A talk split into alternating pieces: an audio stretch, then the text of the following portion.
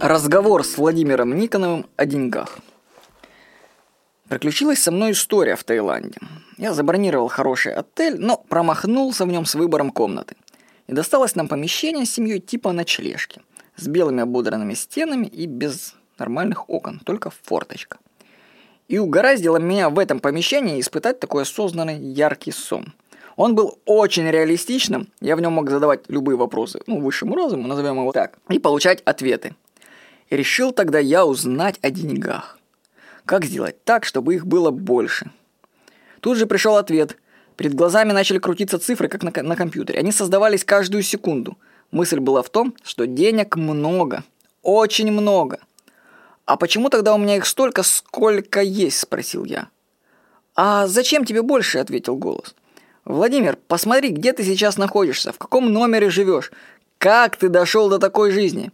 У тебя что, денег было мало, чтобы снять приличный номер для себя и для своей семьи? Зачем тебе деньги, если ты не можешь нормально распорядиться теми, что у тебя уже есть? И тут мне вспоминается совет Буда Шефера.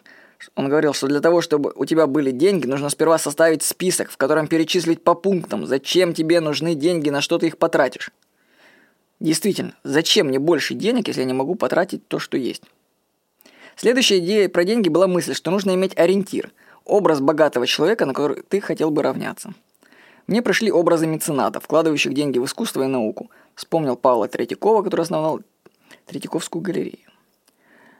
Вот у нас в Краснодаре есть Чистяковская роща. Человек целую рощу парк сделал. Вот тоже хороший человек был. Я поймал себя на мысли, что мне деньги нужны для поддержки своих интернет-проектов – добавление книг, видео, поддержка проекта мысли, развитие сайта b17.ru – все это стоит денег. Причем это не обязательно, так сказать, траты. Можно было бы их и не вкладывать ничего, и просто урезать расходы. Но смысл тогда всем этим заниматься. У вас будут деньги, когда вы четко сформулируете, зачем они вам.